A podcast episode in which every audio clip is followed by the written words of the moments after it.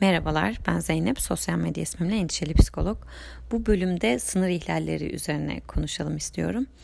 Aslında bu kişisel sınırları inşa etmek hepimizin çok temel meselelerinden ve ihtiyacını da yani her geçen gün daha fazla hissediyoruz.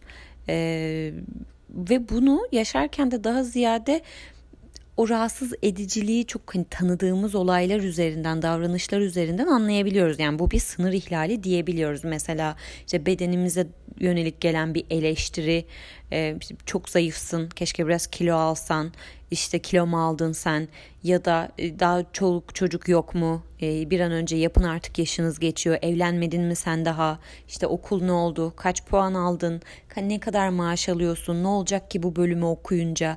Yani sizin kişisel hayatınıza dair herhangi bir kişisel merak uğruna ya da kendi çıkarımlarını böyle dandan söyleme hakkını kendinde bulma ya bir sınır ihlali diyebiliriz.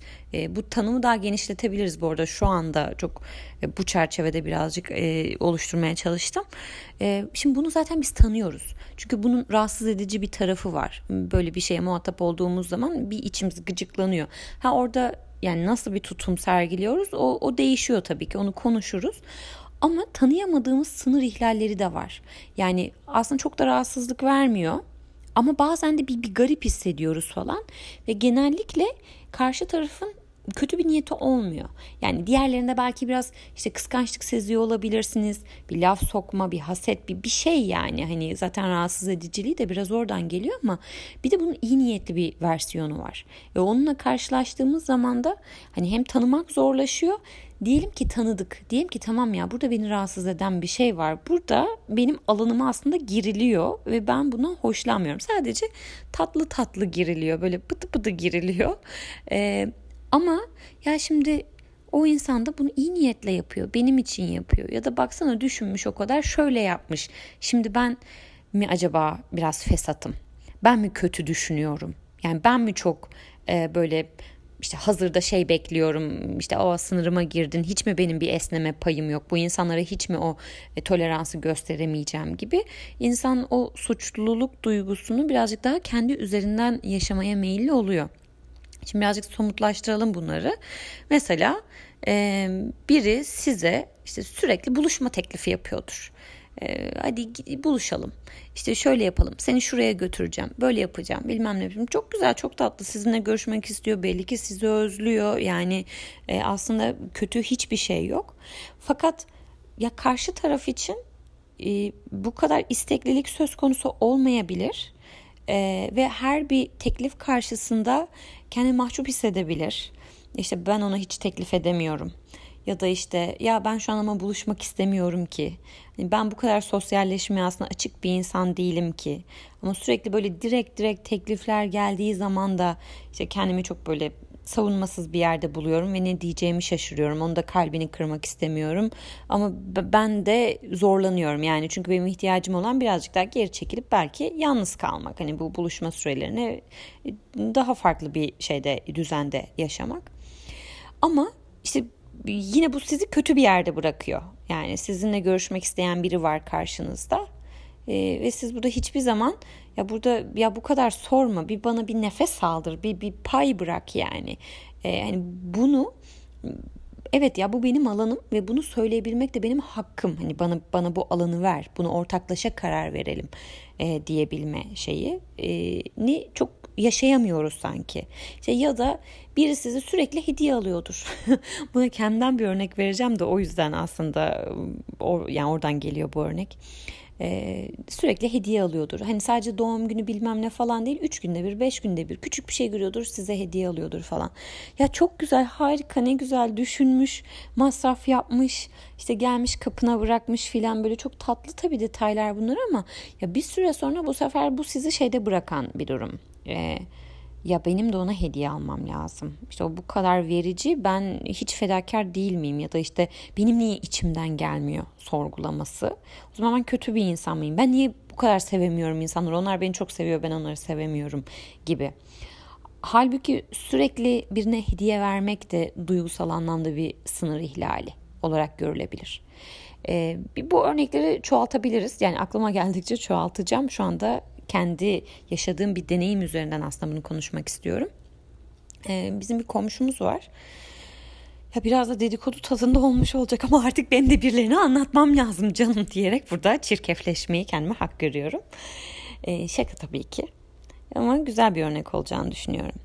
Şimdi benim bir komşum var. Ee, ve buraya biz taşındığımızdan beri çok da tatlı bir ilişkimiz var. Bu ilişkinin gelişmesinde onun da çok büyük payı var. Ee, çünkü çok kolay iletişim kuran ve e, o duygusal yatırımını da hızlı bir şekilde yapmaya başlayan biri. Ee, fakat ben sonuçta insanla çalışan biriyim. Yani bu tip davranışları sadece anne tatlı ya baksana hemen kaynaştık ne kadar iyi davrandı bize işte yani cumhuriyetçi bir Amerikalı olmasına rağmen işte bir göçmene böyle davranması falan falan gibi bir sürü şey söyleyebilirim orada. Bizi düşünmesi, şöyle yapması falan filan. E, fakat orada benim gördüğüm başka bir şey var zaten ta başından beri. Bu bir e, güç kurma ilişkisi aslında. Tatlı tatlı. Ee, gel bakalım seni kollarımın altına alayım şeyi.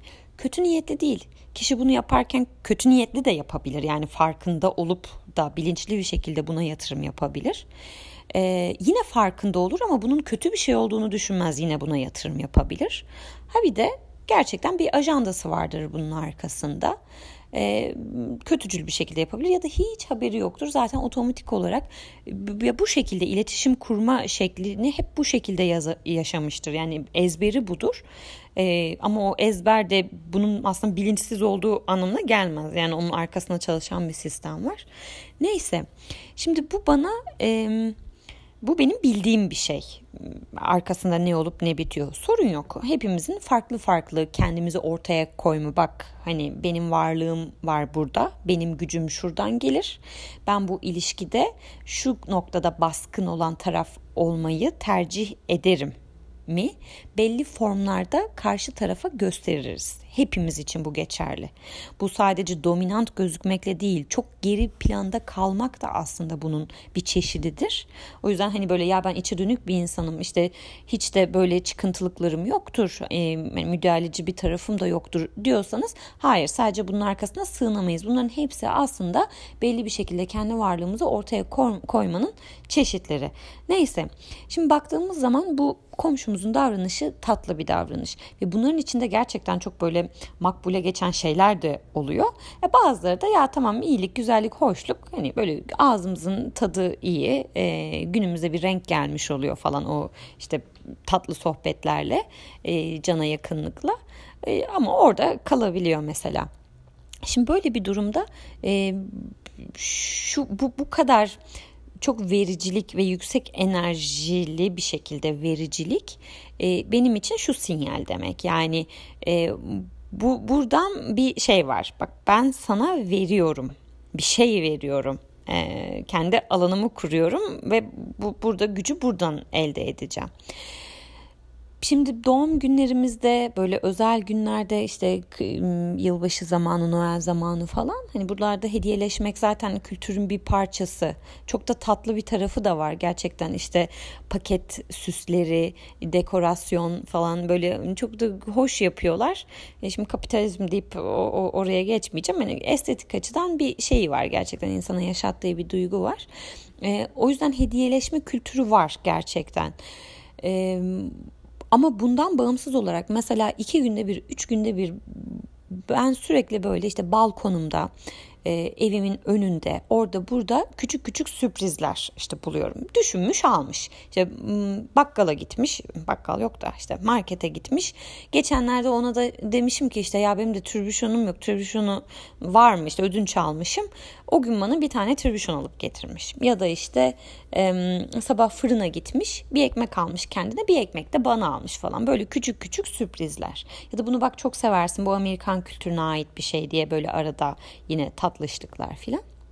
Şimdi bunlar e, tabii ki de çok güzel yani hani insan bunu alırken Aa, aman Allah'ım ne kadar da sınır ihlali e, diye fark etmeyebilir. Ama bu bir sınır ihlali. Çünkü sürekli karşı tarafın e, bir şey verme hali e, onun alanına girmek demek. Yani biraz ilişkideki o dengeyi gözeterek alma verme dengesini kurmak önemli. Bu bir trip değil. Oh ben hep veriyorum işte hiçbir şey aldığım yok o bana hiçbir sürpriz yapmıyor gibi değil. Yani belki bu kadarı bir insan için çok fazla. Çünkü bu benim için şu demek. O hediyeyi, o sürprizi yaparken e, benim balkonuma kadar yaklaşıyor. Ve bu gerçekten fiziksel anlamda bir sınır ihlali. Ee, ve ben balkonumun sürekli yakınında biri bir şey gelecek ve bırakıp gidecek. Ben evde belki bir camım açık yani hangi durumda geziyorum evin içerisinde sürekli bunun şeyini düşünemem ki. Düşünmek zorunda da değilim. Burası benim alanım belli bir yere kadar da benim gerçekten alanım. Yani fiziksel olarak da öyle. Ee, o yüzden mesela bunun bir rahatsız edici tarafı benim için var. Çünkü bunun sınır ihlali olduğunu adını ben zaten koymuştum daha öncesinden. Bunu tanıyorum. Tanıdığım için de oradaki o deseni görebiliyorum. Fakat normal şartlar altında her şey iyi hoşken e, insan bunu göremeyebilir dediğim gibi. Bunu çok bir güzellik olarak e, algılayabilir. Ya bir de insan şu baskıyı bile yapıyor en basit örneği. Ya ben de sana sürekli hediye almak zorundayım. Hep altta kalıyor. İşte mahcup bırakılma hissi, altta kalma, e, güzelliklerle, jestlerle karşı tarafa ez, ezme şeyi. Neyse e, bu desen bana yani bildiğim bir şey buradaki mekanizmayı görüyorum. Gördüğüm için de e, bazı hediyeleri çok kibar bir şekilde geri çeviriyorum. Benim buna ihtiyacım yok. İşte ben e, minimalist yaşamayı tercih ediyorum biliyorsun. Çok fazla evde eşya almak istemiyorum. Bu para harcamak istemediğim için değil yani. Biri bana getirirse aa okey minimalistliğimi e, bir kenara bırakırım. Değil yani bu benim hayata karşı duruşum. Dolayısıyla ben şu an buna ihtiyacım yok. İstersen bunu sen kullan, istersen bir başkasına hediye et yani çok teşekkür ederim diye böyle en az belki yarısını da bunların geri çevirdim. Ee, özel günler dışında bir hediye almadım. Ee, ve birkaç kere de yani şöyle bir şey yaşadık. Mesela işte balkonumun önünden geçiyor ve işte merhabayı öğrenmiş Türkçe'de bana jest yapacak. İşte bağırıyor. Merhaba diye bağırıyor evin önünde. Tamam çok tatlısın çok teşekkürler. E, fakat benim çocuğum uyuyor ve ben onu zor uyutuyorum. Öyle bile olmasa yani çoluk çocuk işi değil ki sadece ben sürekli evimin önünde benim e, rızam olmadan bir iletişime zorla dahil edilmek de bir sınır ihlalidir. Yani yaptığı şey tatlı bir şey olarak gözükebilir. Ama bir saniye biz burada daha karşılıklı gelmedik. Ben seninle iletişim kurmak istediğime dair, buna gönüllü olduğuma dair bir, bir, bir mesaj vermedim yani.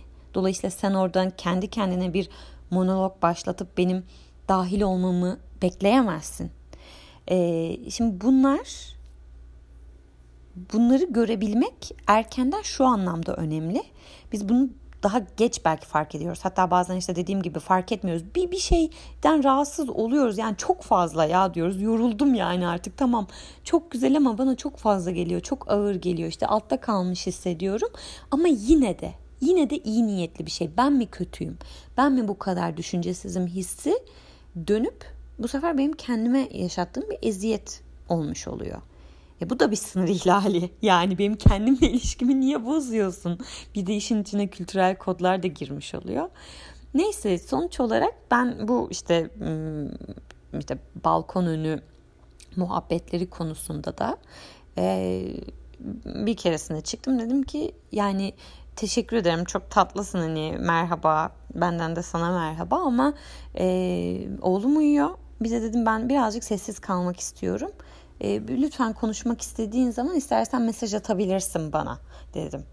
Bu arada bunu burada yapması çok kolay tabii benim için. Çünkü e, yani Türkiye'de olsa 10 kere üzerine düşünüp birazcık daha kurgulamam gerekir. İşte oradaki iletişim dilini konusunda daha hassas olmam gerekir. Şimdi ben de buraya gelirken yani Amerika'nın ekmeğini yeme kısmını aslında en çok burada yaşadığımı söyleyebilirim. Çünkü bu niyetim de vardı. Yani dedim ki benim burada insanlar açısından, etkileşim açısından zaten kaybedeceğim bir şey yok. Yani bütün ilişkilerimi sıfırdan kuracağım. O zaman gerçekten artık ya kırılır mı? Tabii ki de bu arada insan seviyoruz. Yani kimseyi kırmak gibi bir derdimiz yok. Böyle kabalık etmek gibi bir şeyim de yok. Ama hani ya şimdi yüz yüze bakacağız. Ya işte annemin arkadaşının çocuğu ben ilişkiyi kopartırım ama annemin hatrı için işte şey yapmaya çalışıyorum. İşte yok işte şu aracı olmuştu şimdi de yapılmaz ki ya da iş yapacağız yarın öbür gün böyle yapılmaz gibi böyle iç içe geçmiş çok fazla e, bağ olmadığından dolayı e, aslında benim kendime söylediğim şeylerden biriydi bu. Tamam hani burada gerçekten bu konu çok hassasiyetle şey yapacağım. En kötü yalnız kalırım yani. Onu da zaten göze almıştım gelmeden önce. O yüzden şu anda konuşurken benim örneğim sizin için demesi kolay gelebilir doğrudur. Ama e, yani ben bunu Türkiye'deki yani oradaki ilişkilerim üzerinden yaşadığımda da belli bir formda e, o sınırı çizmeye gayret ediyorum bu şey konusunda. Mesela yine böyle iyi niyetli gözüken e, sınır ihlallerinden bir tanesi hesap ödetmemek. Yani nedir ya o? O da bir güç gösterisi. E, sen benim kanatlarımın altındasın ama seni ben uçururum, ben yere indiririm yani o kontrol bende demek. Ya bu kadar kötücül değil tabii ki. Yani insan en azından bunu yaparken bu şekilde değil. Zaten kötü de değil. Bu insana dair bir sistem. Yani bunu iyi ya da kötü yorumlamak şey değil. Bu ne zaman kötü olarak belki konuşabiliriz. Kişi bunu biliyor, bundan fayda ürettiğini biliyor ve bunu o amaç doğrultusunda kullanmak için proje bazlı geliştiriyor. Belki evet bunu o zaman kötü bir şey olarak yorumlayabiliriz. Ama bu haliyle bu insan mekanizmasına ait bir şey ve o bazı kişiler bunu bu biçimde kullanıyor. O yüzden hesap ödetmemek de aslında bir saniye ikimiz de aynı masadayız. Tamam yani sen hani bir güzellik yapmışsın e, ama bir sonraki güzelliği ben yapabilirim. Ya yani burada şeyin sırası önemli değil. Bir kere sen öde, bir kere ben öde gibi matematiksel bir şey söylemiyorum da e, buradaki e, o eşitliği korumak benim de hakkım. Yani e, hele şey çok rahatsız edici. E, böyle tamam tamam ben hallettim filan. Bir dakika bu, bu tatlı bir şey değil. Burada sınır ihlali var. Ne demek ben hallettim? Bana sordun mu? Ben istiyor muyum yani böyle bir şeyin altına girmeyi? Ee, böyle bir ilişki dengesini buradan hele ki para çok kritik bir mesele ilişkilerde pek çok şeyi temsili içinde barındırıyor. O yüzden bunlar göründüğünden çok daha hassas şeyler aslında.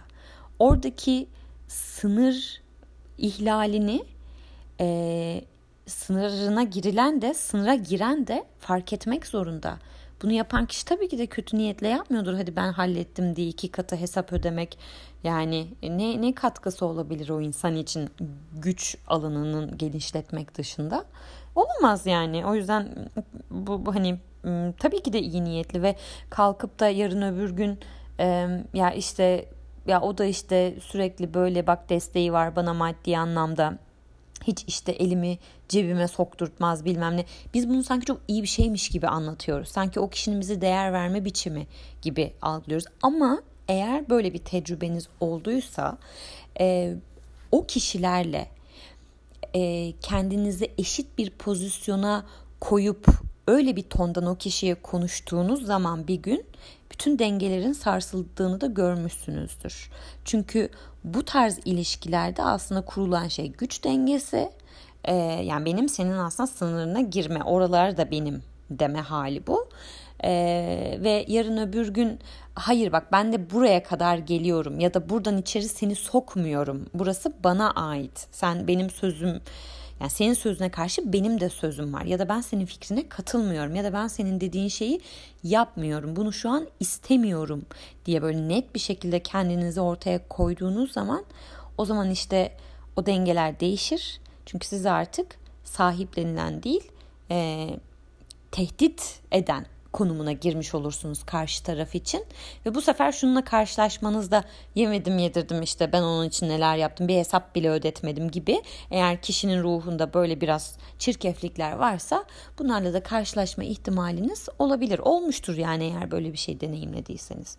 O yüzden ama bu şu demek değil. Bu bu insanın kötülüğü değil. Burada karşı tarafta da sorumluluk var. Yani ben bunun sınır ihlali olduğunu tanımak zorundayım.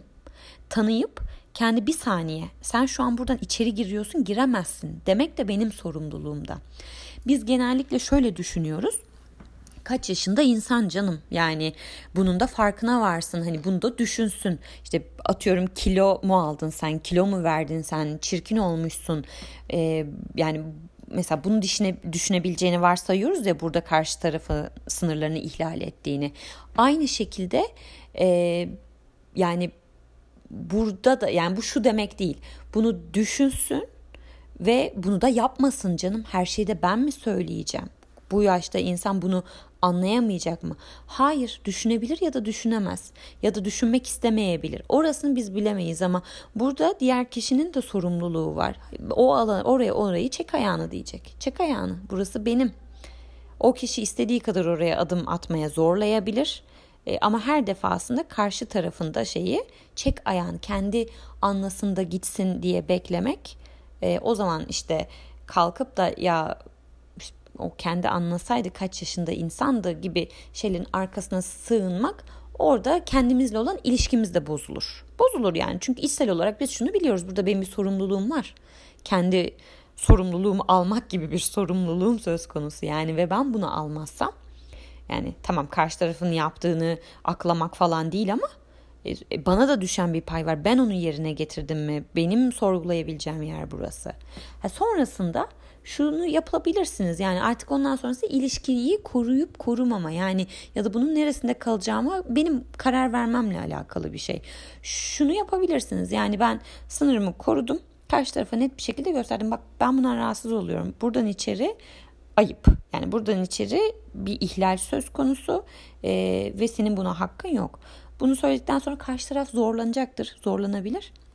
Ama e, yani şunu da göze alabilirsiniz. Ya tamam hani bu kişi bunu öğrenmemiş bu zamana kadar ki gerçekten çoğumuz bunu öğrenmedik. Yani biraz onu da göz önünde bulundurmak lazım. Hani hemen de tük kaka yapmamak, bunu da düşünemedim mi canım deyip kestirip atmamakta da fayda var. Ama ben kendi üzerime düşeni yaptıktan sonra bir kere daha oturup şunun kararını verebilirim. Yani tamam Hani ben tekrar bu, bu ilişkiye bir şans verecek miyim? Ama benim de tetikte olmam lazım. Tetikte olmak kaygılı bir şekilde söylemiyorum bunu. Hani sürekli böyle kollamak falan böyle sinsi bir şey yok onun arkasında. Ama ben de kendi sınırımın başında duracağım. O da duracak. Ve sonrasında tekrar bakacağız.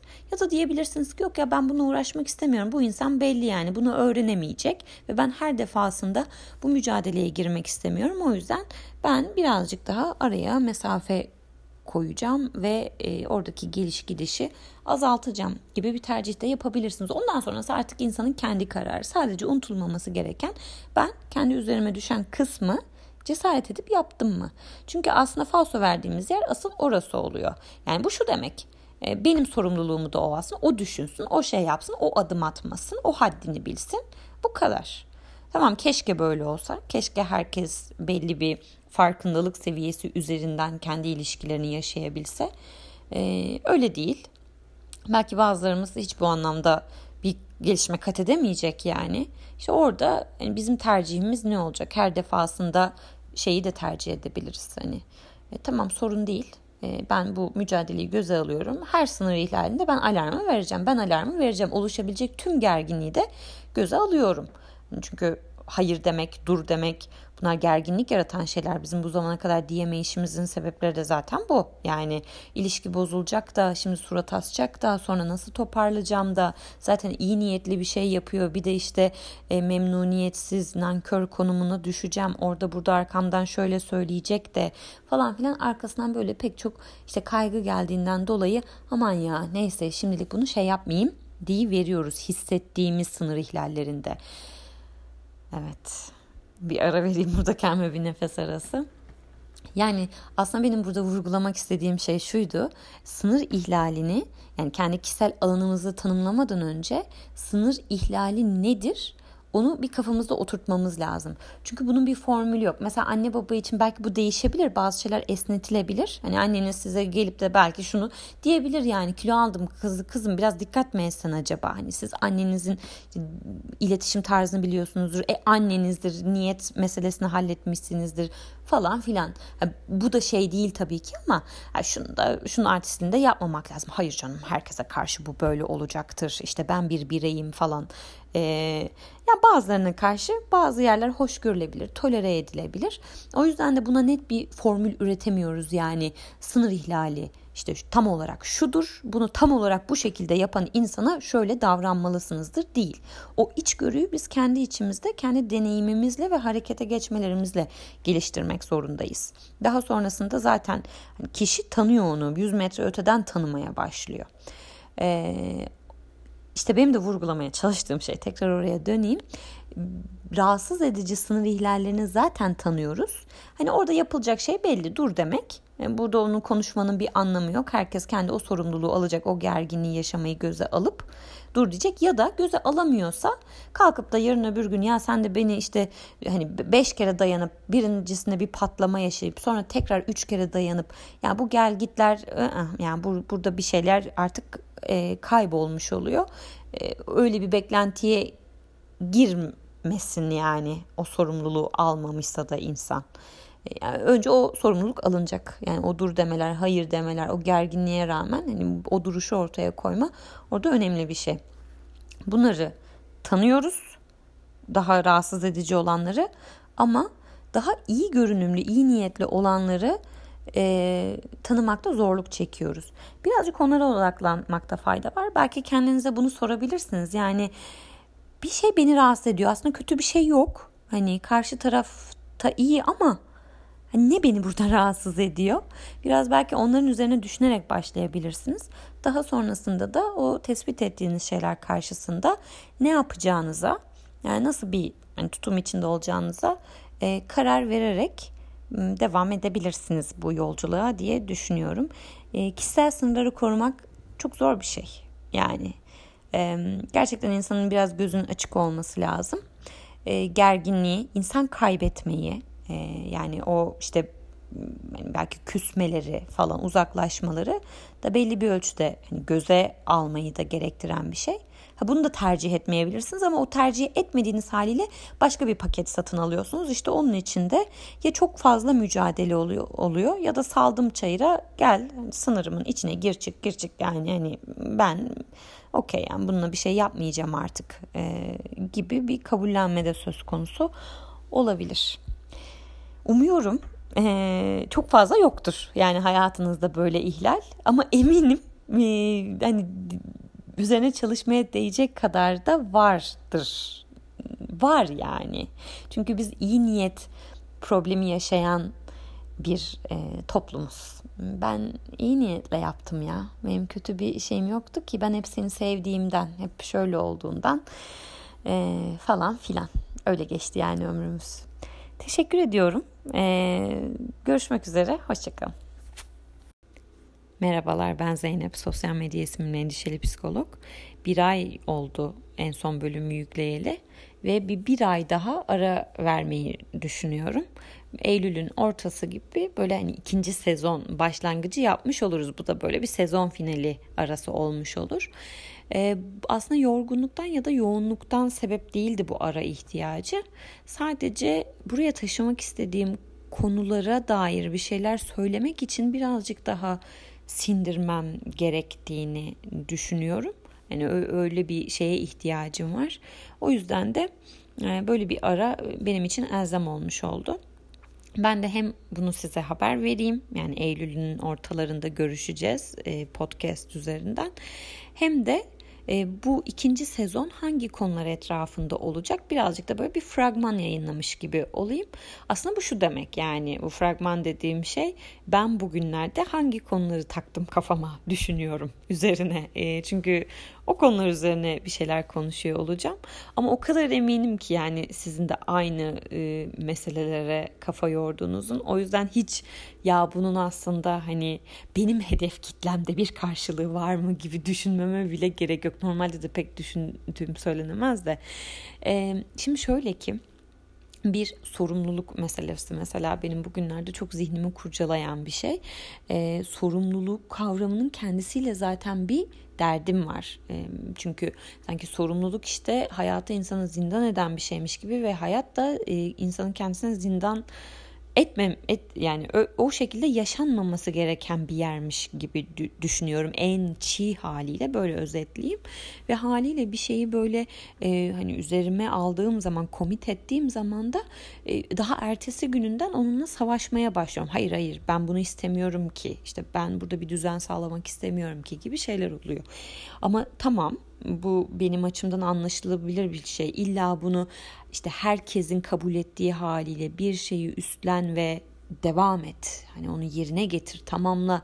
Ee, ben sadece bunu idealize etmiyorum ya da bu formun içine de girmeye çalışmıyorum ama o zaman e, kendime alternatif bir yol bulmam gerekiyor. En azından hislerimi belli bir seviyede tutabilmek için yani böyle bir savaşa girmeden ya da çok yüceltmeden bir şeyi e, hakikaten bir şeyi alıp götürebilme işte o sorumluluğu alırken ben bu sorumluluğun neresindeyim? Karşımdaki insan bunun neresinde? Bu gerçekten genellenin bilir bir şey mi yoksa hakikaten her bir durum için, her bir olay için bunun sancısını belki de yaşamak gerekiyordur. Yani tamam ben böyle biriyim. Bu durumlar karşısında böyle yaparım. İşte bir işi üstlendim mi kesin bitiririm ya da işte bitirmem gerekir inançları. Belki de böyle belli kalıplar oluşturmamak gerekiyordur ama işte o zaman işte o duygularla nasıl baş edeceğiz? Çünkü bu sefer insan kendini dövmeye başlıyor. Ya ben yetersiz miyim? İşte ben e, istikrarsız mıyım? E, istikrarsız olmakla da pek bir problem yok aslında ama işte yani insanın bunu sorguladığı anlar muhakkak ki oluyor belli bir yoğunlukta. Sonuç olarak sorumluluk meselesini böyle orasından burasından zaten hani tek bir bölümde de ele alınabilecek bir şey değildir. E, bunlar üzerine konuşabiliriz diye düşünüyorum. E, ikincisi yine bu istikrar meselesiyle alakalı olarak aslında işte zaman kullanımı, üretim, e, yani bunların arasındaki orantı nasıl olmalı? Ben kendimi nerede yeterli, becerikli, üretken, e, hayata bir şey katan insan olarak hissetmeliyim ya da üretim dediğimiz şey nedir yani? E, işte onları birazcık belki anlamaya gayret etmek. Ben şu an içimde birazcık daha bunların kuyusuna düşmüş durumdayım.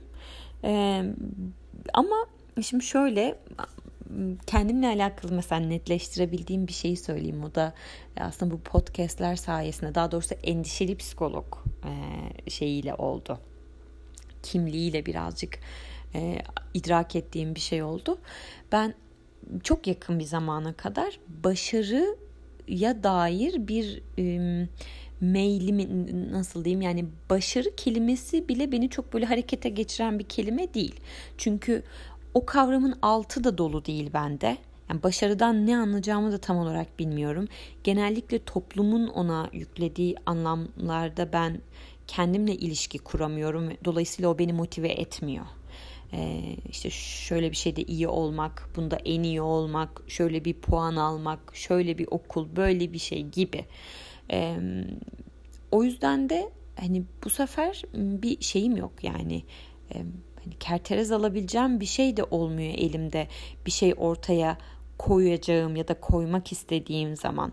Bu her şeyle alakalı böyle. Yani sadece işte psikolojiyle yaptığım işle e, para kazandığım alanlarla alakalı değil. İşte ev hayatında sosyal hayatımda bunlarla da alakalı.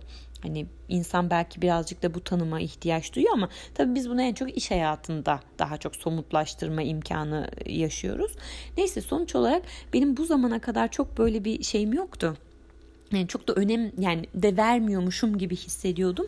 Fakat sonrasında e, şöyle bir şeyi fark ettim. Mesela kendimi nerede başarısız hissettiğimi fark ettim. Eğer ağzımdan çıkan bir cümle, işte anlattığım bir şey, e, yani bana çok yabancı kalıyorsa doğruluk yanlışlık meselesi değil. Yani hani doğru bir şey anlattım, yanlış yaptım, hata yaptım, harika yaptım böyle bir şey değil. Ben onu eğer sindiremeden ağzımdan kitabi cümlelerle e, çok böyle hani çiğnenmemiş haliyle çiğ bir şekilde e, çıkıyorsa ve sonrasında zaten e, çok hızlı bir şekilde de fark ediyorum onu. O beni memnun hissettirmiyor.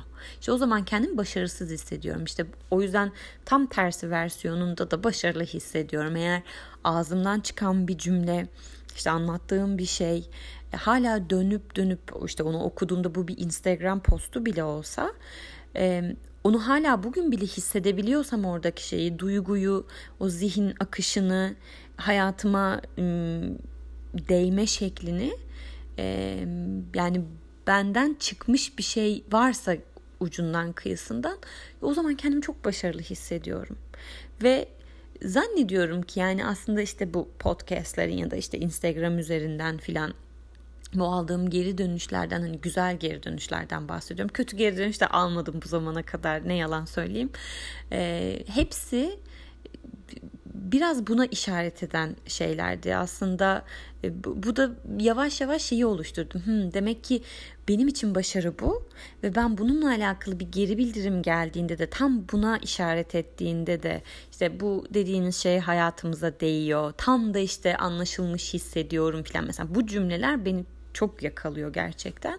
İşte o zaman da e, dışarıdan da kendi hissettiğim o başarı şeyini teyit etmiş oluyorum. Bu yüzden aslında e, müteşekkirim yani bu endişeli psikoloğa. Çünkü e, bu hayatımda bir şeyi böyle netleştirme, somutlaştırma ve adını nasıl koyacağımı bilmek çok özgürleştirici bir şey, çok rahatlatıcı bir şey. Ben de başarıyı birazcık burada şey yapıyorum. Ama bu burada bitmiyor tabii ki de. Çünkü Şimdi bunun başka yüzü var. Ben e, bu Amerika'ya geldikten sonra işte bu online'da bir şeyleri yapma e, çabası e, işte bir şekilde mesela normal şartlarda e, benim çok ben nasıl diyeyim yapabileceğim bir şey değil yani e, o zaman ben bir YouTube kanal açayım da Hani bu benim yaptığım işi de desteklesin ya da Instagram benim yaptığım işi desteklesin. Yani ben profesyonel bir bütünlük oluşturabilme becerisine sahip bir insan değilim. Orada bağlar kopuyor ve kendimi çok böyle bir çölün ortasında yapayalnız ve çok böyle susuz niye böyle konuşuyorum bilmiyorum gece saat bir olmak üzere belki o yüzdendir. Ee, yani sonuç olarak kendimi çok kötü hissediyorum. Ee, fakat işte burada ve Türk Türkiye ile yani Türkçe konuşarak çalışma şeyi e, o, o, işi bir şekilde hani üretken olma hali, işe yarama hali, e, paslanmama kaygısı bunların hepsi e, beni tabii ki de dijital mecralara itmek zorunda bıraktı bu anlamda. E, normalde belki ben de işte hani kendi işte selfie'lerimi paylaşmaktan çok zevk alıyor olabilirdim ama işte o, o şeyi başka bir şekilde kurguladım ilk başta. Fakat tabii o zamanlardan bu zamanlara hep de böyle denemelerim oldu. YouTube kanalı işte açtım orada, orada bir şeyler yapsam mı acaba kendimi nasıl ifade edebilirim falan böyle şeyler de gündemime girdi. Ve akıl aldığım insanlar yani bu işle uğraşan ya da bunu bu gözle profesyonel olarak e, izlemesi gereken yani kendi iş hayatında böyle e, çalışma alanları olan insanlara danıştığım zaman e, hepsi farklı farklı güzel şeyler söyledi ama hepsinin ortak söylediği bir şey vardı. E, istikrarlı bir şekilde, düzenli bir şekilde içerik üret çok mantıklı yani çok anlaşılabilir. Ben de çok takip ettiğim, sevdiğim işte bloglar falan var ve öfkeleniyorum bazen neden düzenli içerik yazmıyorsun diye e, içimden geçiyor öyle. Fakat aynı zamanda şunu da fark ettiğim bir şey yani düzenli içerik üreten e, şeyleri de bir süre sonra mesela yani kendi kişisel deneyimimde bu böyle takip edemiyorum. Ben bu, bu kadar genellenebilir bir şey değil belki ama hani çoğunlukla böyle olduğunu fark ettim sonra üzerine düşündüğümde. E şimdi kendim de yani e, o şeye girdiğim zaman e, bu bunu biraz profesyonel bir forma sokmak oluyor. E, bu sefer birazcık daha şey düşünmeye başlıyorsunuz. İşte stratejik e, işte şu konuları o zaman yaparım işte planlı programlı. Bu arada planlı programlı işte olma becerisi kazanmak çok hayati bir şey. Yani ona kesinlikle çamur atmak derdinde değilim. E, fakat içerik üretmek dediğimiz zaman da e, bu sefer şey oluyor. Yani hani gerçekten bu bu kadar planlanabilir bir şey mi? Bilmiyorum. Bilmiyorum yani ben bu planlama programlama konusunda e, çok e, acemi olduğum ve yani beceriksiz olduğum için de olabilir bu. E, ama sonuç olarak çok iyi hissettirmedi, hissettirmedi bana kendimi bu. Şimdi hal böyle olunca da tabii şunu sorgulamaya başladım. Yani bu böyle olmak zorunda mı? Her pazar şu saatte burada falan bu kadar net olmasa bile işte ortalama şöyle filan. E, çünkü gerçekten bazı şeyleri sindirme süremiz var. Şimdi ben bu başarı e, formülünü kurunca zihnimde e, bu sefer şey oldu. E yani bu haliyle ben böyle bir istikrar sağlayamam. Çünkü sindirmek dediğim şey tamam bir haftada sindi artık içeriği çıkarabilirim ortaya diyebileceğim bir şey değil ki. Benim kendi farkındalık süreçlerim, kendi hayatımın akışı, e, birazcık motivasyon, onu o an için hani anlamlı bulma ihtiyacı falan yani böyle işin içine romantik şeyler de giriyor belli bir ölçüde ama ya sonuç olarak ben bunu işte bir haftada hazmederim, yalarım, yutarım. Bilgiyi şey yapmak, ulaşmak anlamında söylemiyorum bunu. E, ben bunu idrak eder, belki ömür boyu idrak edemeyeceğim şeyler var yani ortada. Neyse. Sonuç olarak da bu bu sefer şey olmaya başladı. Tamam başarı tanımımdan eminim ama diğer tarafta da burada kendimi işte düzensiz, istikrarsız hissediyorum falan filan. İşte bunlar da sorular. Zaman, üretkenlik, ortaya bir şey koyma, işte beklentiler, sistemin işleme şekli, kullandığımız mecraların dili, işte onların beklentileri yani sizi öne çıkarmak üzere kurguladığı o sistem e, filan e, o algoritmalar bilmem ne. Yani işin içine pek çok şey giriyor ve yine gün sonunda aslında biz üretken üretken falan böyle hani bu, bu, bu şeyi yaşamaya çalışırken başka bir şeyin içinde çalışır buluyoruz kendimizi, sıkışır buluyoruz pardon. Ee, yani benim mesela en çok korktuğum şeylerden biri bu. Bu dijital mecraları kullanmanın en tatlı tarafları yani düşünce olarak insanın özgürleşeceğine inanması. İşte o zaman 9-5 bir işte çalışmak zorunda değilsiniz. 9-5 işte kalmadı gerçi artık saat aralıkları daha geniş. Ama işte ne bileyim mekana bağlı kalmak zorunda değilsiniz. Bir ülkeye bağlı kalmak zorunda değilsiniz. Hatta başka bir e, hani ülkenin para birimini kazanma imkanı bile sağlıyor böyle bir durumda. Yani düşünce ol, düşünce boyutunda gerçekten insanı çok özgür kılan bir şey. Hemen hayalini canlandıralım. Haydi bakalım Berlin'de bir kafede yazı yazıyorum falan. Harika bu fikir ama e, şimdi ben o yazıyı koyacağım yer platform ya da işte o üreteceğim YouTube diyelim işte video içeriği olsun. E, bunun bir algoritması var. Benden belli bir şey bekliyor. Yani belli bir trafiği çekmemi istiyor. Onu çektikçe seni işte öne çıkarıyor. Bilmem ne bilmem ne Berlin'de yaşayacaksam da e, sonuç olarak birazcık da bu işin işte gelir şeyini de düşünmek gerekiyor.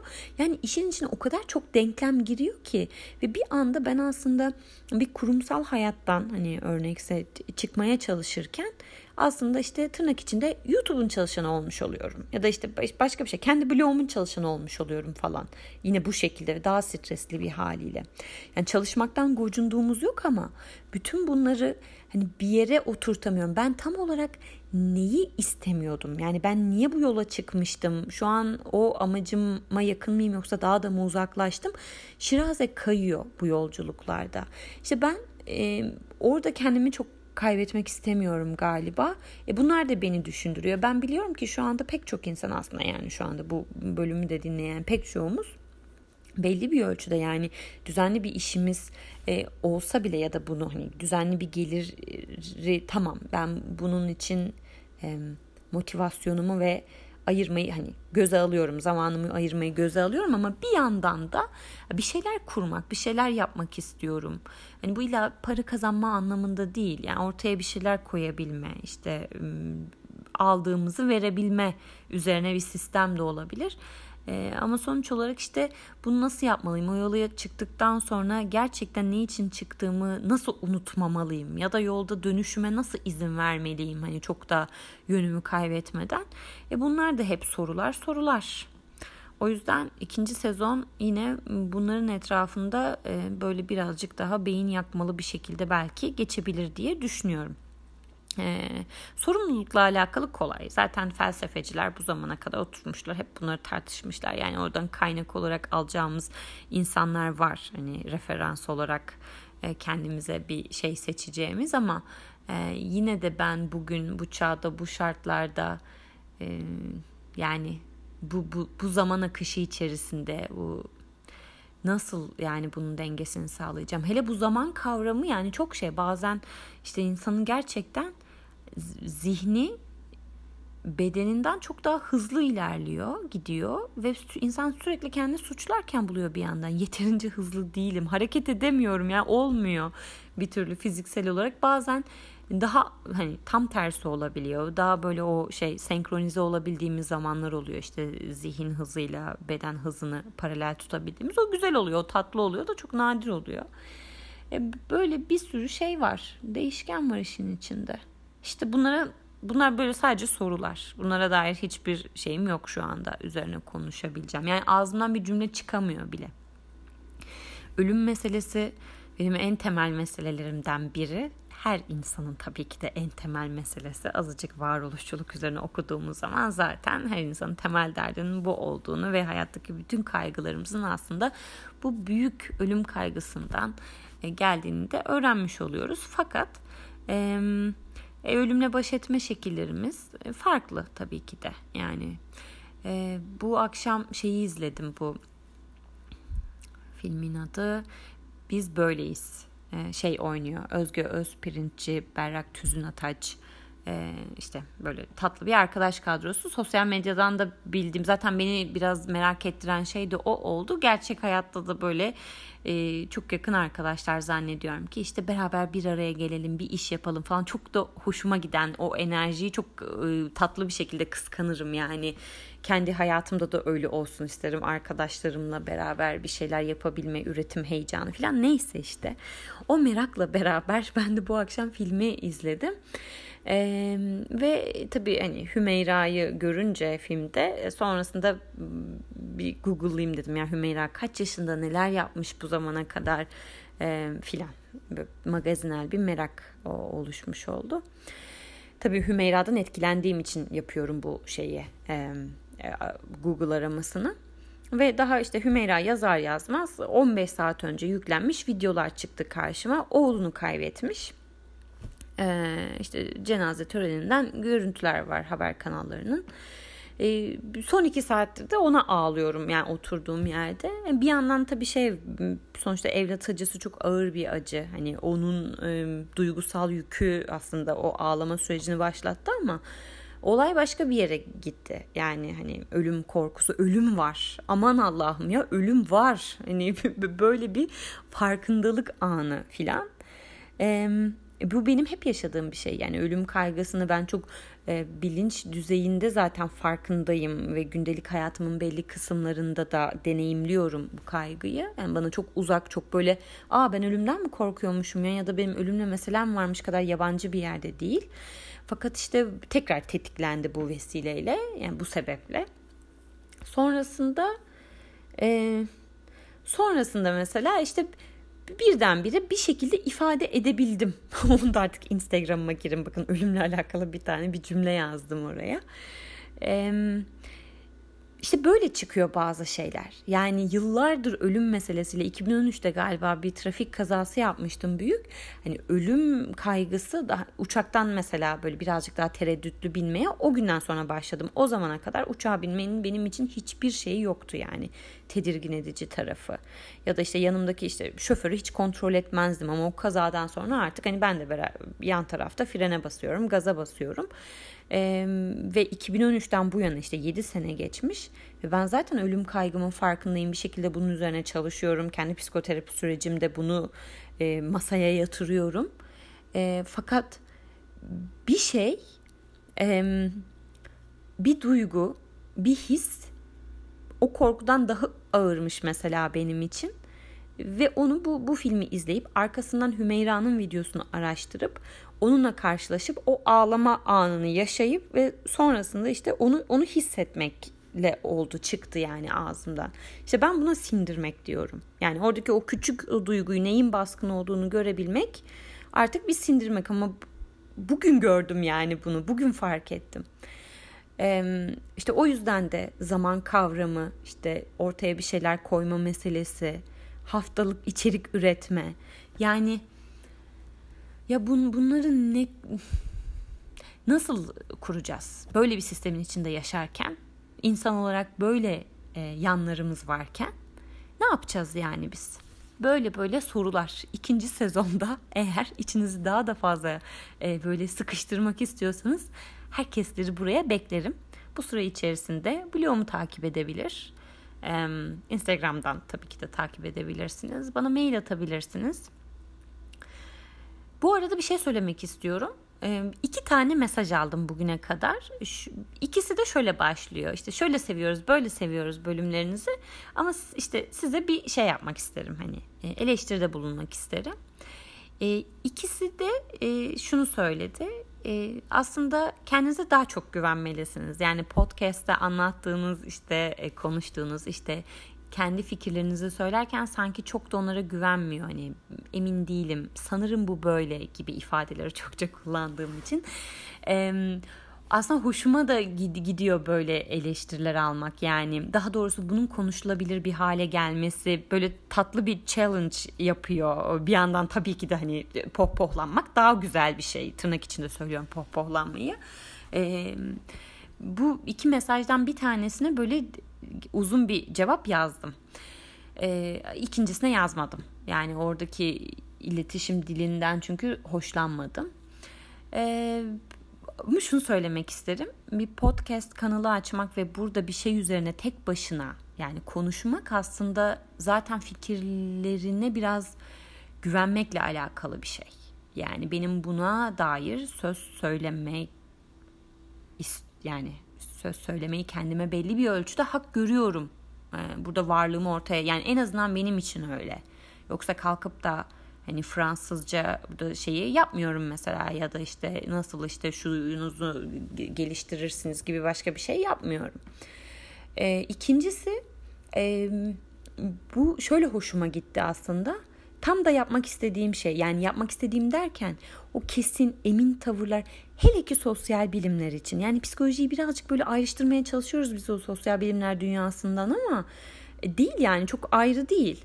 E, o yüzden de böyle çok üzerine bu böyledir, bu şöyledir çünkü bu bu kişi böyle demiştirlerle e, ilerlenebilecek bir şey olduğuna ben kişisel olarak inanmıyorum. Öyle bir şey içerisinde zaten kendimi rahat hissetmediğim için kendime alternatif bir hayat kurma ihtiyacı. Hani hem psikolojiyi seviyorum ama bunun içinde de e, idealize edilen haliyle de kalamıyorum. E, o yüzden bu kadar aslında alternatif yollar peşindeyim.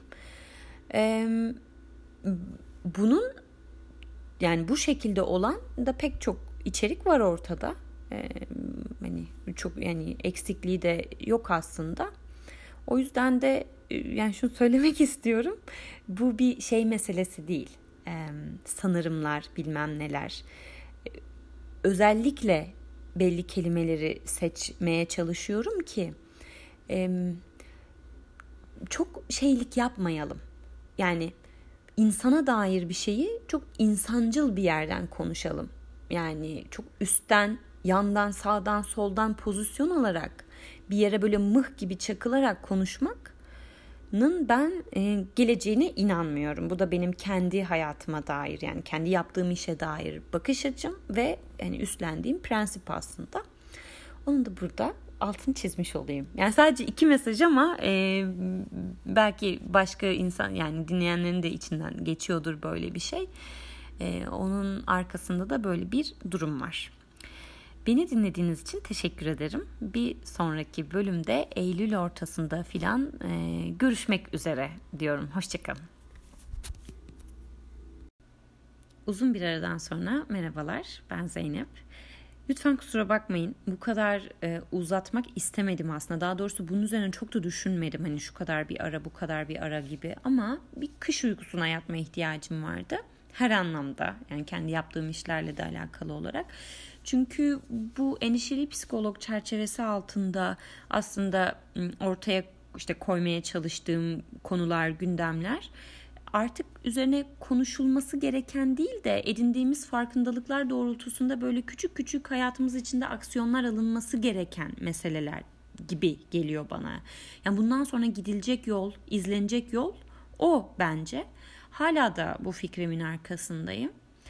Ee, geçen gün yani cuma akşamı şu an e, salı salı akşamı Eve dönerken markete uğradım. İşte dondurma, dondurma ve meyve alacaktım. E, tam böyle süt ürünleri reyonun oradan geçerken işte yumurtaları gördüm. Aa dedim evde yumurta yoktu. Yarın sabah da yenir yumurta da alayım. 18'lik böyle yumurtalardan aldım. Bu arada e, ben böyle 3-4 senedir filan tek kullanımlık plastik poşetleri çok fazla tüketmemek adına bez çanta kullanmaya çalışıyorum marketlere giderken. E, pandemiden beri de eğer çok büyük bir alışveriş yapmayacaksam e, alışveriş sepeti almak yerine o bez çantalarla giriyorum. Onların içine dolduruyorum. Böylelikle daha az temas etmiş oluyorum aslında. Hani işte sepete falan dokunmamış oluyorum. Neyse Cuma akşamı ilk defa yani uzun bir aradan sonra ilk defa e, o kadar az ürün alacakken ve bunun bilmeme rağmen bir tane sepet aldım elime. Neden bilmiyorum. E, sepetin böyle altı biraz kırıktı. E, sonra yanında da hemen başka sepetler de vardı. Yani benim için e, gayet konforlu bir durumdu o sepeti değiştirmek. Ama yine de değiştirmedim. Neden? Bilmiyorum. Sonra işte alacaklarımı aldım. Yumurtayı almam gerektiğini fark ettim. Yumurtayı aldım. Bir yandan da böyle kasaya doğru giderken sepeti kontrol ediyorum. İşte üzerine elmalar dökülmesin, kırılmasın filan diye. Fakat garip olan şey şu elmalar bir o yana gidiyor bir bu yana gidiyor ve yumurtayı kırabilir yani öyle bir riski var. E, ve ben sürekli kırılmaması için dönüp kontrol etmeme rağmen hiçbir şeyin yerini değiştirmedim. Yani alıp elmayı başka bir köşeye koymadım ne bileyim müdahale etmedim. Neden bilmiyorum. Hızlı kasaya doğru gidiyorum işte. Hızlı kasalarda bu hani kendiniz yapıyorsunuz ya bütün işleri poşete siz koyuyorsunuz. Ödemeyi makineye yapıyorsunuz falan. Neyse gittim. Ee, sepetteki eşyaları kasanın hemen yanındaki şeye koyacağım. Böyle dar bir alan. Bu arada normalde hep sol tarafımda kalan hızlı kasaları tercih ediyorum o markette. Boş olmasına rağmen bu sefer sağımdaki kasaya gittim ve böyle çok sıkışık bir yerdeki bir kasayı tercih ettim. Neden bilmiyorum. Koydum yumurtaları ve daha yumurtaları koyarken dedim ki yani fizik kurallarına aykırı. Bu yumurta buradan düşer. Ben bunu hani düzeltmezsem ve düzeltmedim. Neden bilmiyorum. Yanına meyveleri koydum. Dondurmayı koydum.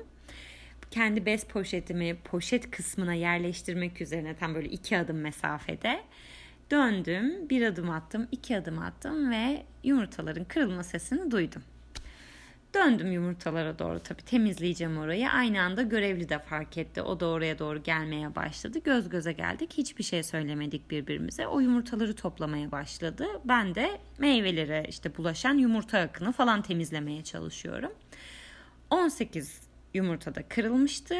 Görevli her bir yumurtayı koyarken ben ona sorry dedim. Üzgünüm dedim ve 18 kere sorry diyerek bu şeyi kapattık. En son ben kutuyu aldım yumurta kutusunu. Görevlinin gözünün içine baktım. Emin oldum yani benim beni gördüğünden. Kasada okuttum barkodunu. Çünkü şunu mesajı vermeye çalıştım. Hani kırdım ama sorumluluğunu üstleniyorum. Yani ödemesini yapıyorum. Şimdi gidip çöpe atacağım diye. Neyse ben çöpe atmaya gittim.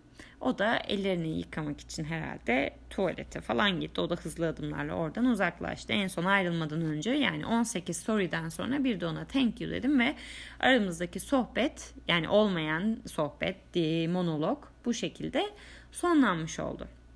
Sonra işte ben kendimce yerleştirdim diğer 2-3 malzemeyi poşetin içerisine, bez çantanın içine. Arabaya doğru giderken de düşündüm. Dedim ki ben şu an ne hissediyorum bu olay karşısında? E, galiba canım sıkkın biraz dedim ama dememle yani içimden bunu geçirmemle yok ya canım sıkkın hissetmiyorum aslında dedim. Fakat çoktan yüzüm böyle biraz gerilmiş ve o domuzcuk surat gelmişti bana. O grumpy halim, o huysuz halimin e, aldığı surat. Sonra dedim ki canım sıkkın değilse yüzüm niye böyle? Çünkü canımın sıkkın olması gerektiğini düşünüyorum böyle bir olay karşısında. Neden? Çünkü ben dikkatli olmayı idealize etmiş biriyim. Yani dikkatimle övünürüm. E, dikkatsiz insanları eleştiririm. E, dikkatsizlikleriyle suçlarım. Böyle de leş, iğrenç bir insanım. Ama içsel olarak bunu hissetmeme rağmen o role girmeye o kadar hazırım ki hatta girmişim bile. Sonra dedim ki bir saniye, bir saniye. Sen böyle hissetmiyorsun. Ha bunu hissettirmek ister misin kendine diye sordum. Yok dedim istemiyorum. Çünkü benim burada hani herhangi bir vicdanen yaşayacağım bir şey yok. Alt tarafı yumurtalar kırıldı. Yani evde de kırılıyor bazı şeyler. Yumurtalar evde de düşüyor. Sorun değil. Ben niye bunu şu anda böyle bir yerde konumlandırayım ki kendi hayatımda? Tamam. O zaman bu hikayeyi nasıl bir fon vereceksin? Nasıl bir teması olsun bunun? Can sıkıcı bir şey olmasın. Bunda kararımı verdim. Sonra dedim ki ya bu dedim yani tamam böyle insanın karnı ağrıtacak kadar güldürecek bir olay değil ama hani böyle tatlı böyle şapşallık teması olan böyle insanı gülümsetecek yani bana e, kendime kendi hikayeme dair o hafif gülümsemeyi e, şey yapacak hatırlatacak bir hikaye olsun bu. Çünkü şimdi ben gidince muhtemelen bu hikayeyi evde Doğukan'a eşime anlatacağım. Nasıl anlatacağım? İlk aklıma gelen yani bunu sorduğum anda böyle of ya şimdi akşam akşam da böyle bir şey oldu. İşte ellerimi de sepete de değdirmek zorunda kaldım falan filan gibi. Ee, hani o oflamalı puflamalı bir şey. Böyle birazcık da işte o suratımı da germişim zaten. Öf keşke bu akşam böyle bitmeseydi. Ne güzel de bir gündü gibi. Ama illa hani oraya böyle bir ekşimik bir tat koyacağım. Yani kafamda düşündüğüm zaman e, sohbet böyle çıkacakmış. Yani otomatik şey, e, pilottan böyle çıkacakmış gibi hissediyorum. Son bir dakika dedim tekrar. Sen bunu yapmayacaksın çünkü sen bu hikayeyi başka bir tonda anlatmaya karar verdin. E, buna şapşallık, işte azıcık komiklik, e, minnoşluk böyle şeyler ekleyeceksin. Bunu unutma. Yani eve girdiğinde bu konuyu böyle konuşmak istediğini unutma. Bunu bu şekilde anlatmak istedim. Çünkü dikkati evet idealize ediyorum. Dikkate kıymet veriyorum ve bunun da arkasındayım. Yani hani e, iyice de gevşek, böyle her konuda saldım çayıra mevlam kayıra tadında bir insan olmak istemem. Yani kendim için biçtiğim hayat bunu içermiyor açıkçası.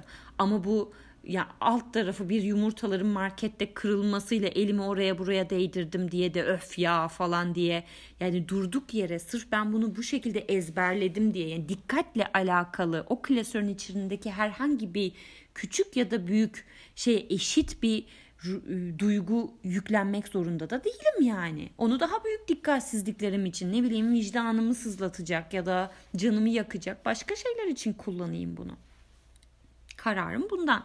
İkincisi e, böyle şey insanlar vardır. Benim çok yakın bir arkadaşım var ve onunla her sohbetimiz bana aslında belli konularda ne kadar katılaştığımı hatırlatır. Çünkü o o kadar güzel, o kadar rahat esneyebilir ki gündelik hayatın içerisinde saçma sapan bir konuyu konuşmaya değer bulur ve onu anlatır, güleriz. Çok da lezzetli bir sohbet olur yani bu. Ve ben her defasında hayattaki tek konuşulacak şey varoluşsal krizler değil yani. Hani bu hayatı anlamlı kılan şeylerden bir tanesi de bu aslında. O küçük şeyleri kakaka, kikiki ya da saçma sapan şeylere gereksiz yere hani gereksiz demeyeyim ama hani abartılı bir tonda üzülmeye cesaret ederek yani birazcık her şey rasyonel olmak zorunda değil. E, bu hayatın içinde böyle küçük oynamalar yapabiliriz en azından bunlar bizim elimizdeyse. Ve hikayelerimizi böyle bir tonda değiştirip kendi hayatımızı zenginleştirebiliriz, esneyebiliriz.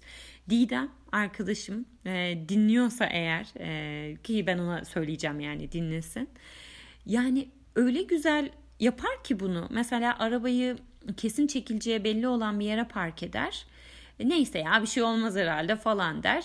Gider o oturacağımız kafeye gelir yani. Ee, bir güzel sohbetini yapar. Aklına bile gelmez arabası. Geri dönüşünde of Zeynoş ya acaba arabamı çekmişler midir diye diye gider mesela arabaya doğru. Şimdi normal şartlarda Hani rasyonel taraf şunu söylüyor. Baştan doğru düzgün bir yere park etsene. Ya da geldim burada kahveni içerken hiç aklına gelmedi şimdi mi derdine düştü? Evet ya çok doğru bir zamanda derdine düştü aslında. Zaten ilk başında o kararını vermiş onu göze almış yani. Kahve içerken niye habire kendine bu eziyeti yapsın? Ama geri dönüş yolunda da hazır arabaya doğru gidiyoruz. Bari hani bu, bunu dert edineyim küçük bir süre için. Birazcık bunun için endişeliyim. Gayet tatlı, lezzetli, sağlıklı bir bakış açısı bence böyle konular için yani daha basit konular için tabii ki. Neyse yani Didem'le her buluşmamız bana o katı sınırlarımı fark ettirdiği için e, ve onunla aslında bu yumuşamaları da böyle yaşayabildiğim için bu sadece Didem'le olmak zorunda değil ki. Yani ben ondan öğrendiğim bir şeyi kendi hayatımda da bir şekilde kullanabilirim. Hazır farkındalıklarım var ne güzel. Mis gibi arkadaşım var Didem. Onun deneyimleri var. Onun saçmalıkları var ortada ne güzel. Al bunları kombine et. Kendi hayatında kullan. Neyse e, bir diğer şey de şu. Ben e, ileride değil bugün yarın her zaman. Yani Atlas da bir şeyi kırdığı zaman ilk tepkim suratımdan çıkan o dumuzcuk ifadesi olsun istemiyorum. Ve samimiyetle çocuğuma e, anneciğim ne olacak ya? Hani alt tarafı yumurta diyebilmek istiyorum. Ama bunu samimiyetle diyebilmek işte önce benim kendimle alakalı bir şeye parmak basmaktan geçiyor. Yani ben bunu tabii ki de yaparım. Yarın öbür gün Atlas yumurta kırdığında ben ona bir şey falakaya yatırmayacağım. Ama muhtemelen şöyle bir ton çıkacak işte. Anneciğim inan hiç önemli değil böyle şeyler. İşte önemli olan sağlık falan. Yani böyle üstten hani sözde çok şefkatli ve kabullenici bir cümle bu ama değil. Üstten bir şey. Çünkü ben bunu kendime yapmıyorum ki. Kendimi içselleştirememişim ki. Neyse celallenmiyorum. Bir diğer motivasyonum da bu. Ayrıca da böyle küçük küçük anıları hatırlayabilmek istiyorum.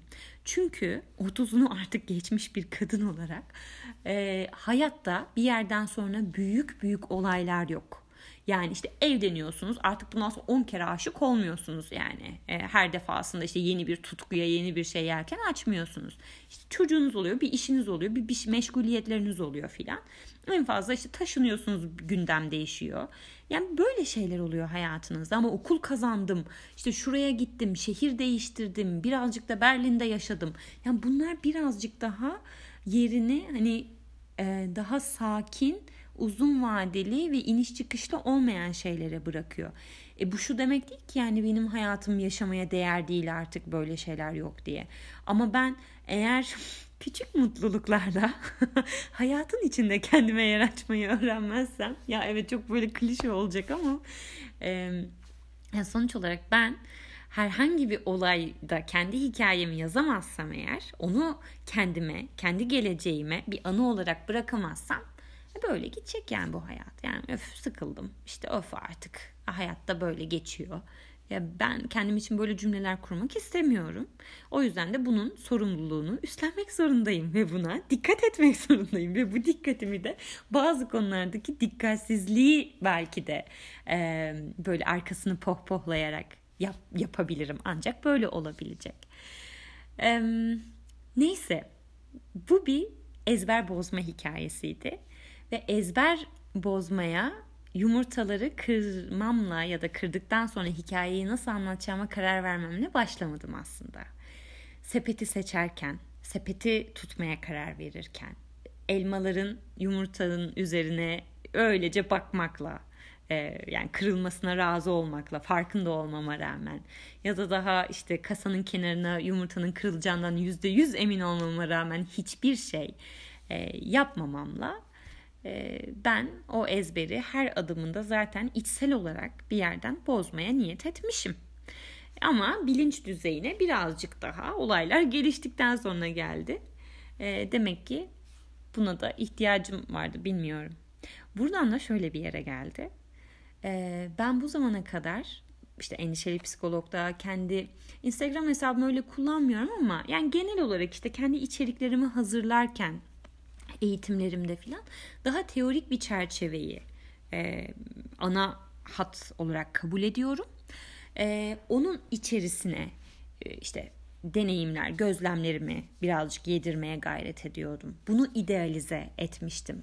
Yani idealize etmek de demeyelim de yani beni hep bir tarafım buraya şey yapıyor. Orada birazcık belki akıllı gözükme kaygısı da olabilir. Yani hani saçma sapan böyle boş boş konuşma şeyini karşı tarafa e, vermek istemediğimden de olabilir. Öyle bir şeyim var çünkü. E, fakat bu şeyden sonra şunu fark ettim. Bu eylemin kendisi. Yani o farkındalıkları e, hayata geçirmenin en küçük, en minik haliyle kendisi. Ve bu minik hali aslında çok kıymetli bir şey. Çünkü sürdürülebilir olan bu. Müdahale edilebilir olan bu. Benim kontrolümde belli bir ölçüde olan bu. Yani ben kalkıp da olayı bundan sonra artık işte kurumsal hayatı bırakacağım. Hani oradan yaşamayacağım. Ben bu kadar küçük bir yerden, daha mikro bir yerden başlayacağım bu değişimleri yapmaya. Sonra ben de dedim ki o zaman podcastlerin konuları birazcık hikayelerle, gözlemlerle çerçevelensin. İçeriği de belki birazcık teoriyle doldururuz eğer ihtiyaç olursa. Beni dinlediğiniz için teşekkür ederim. Bir sonraki bölümde görüşmek üzere.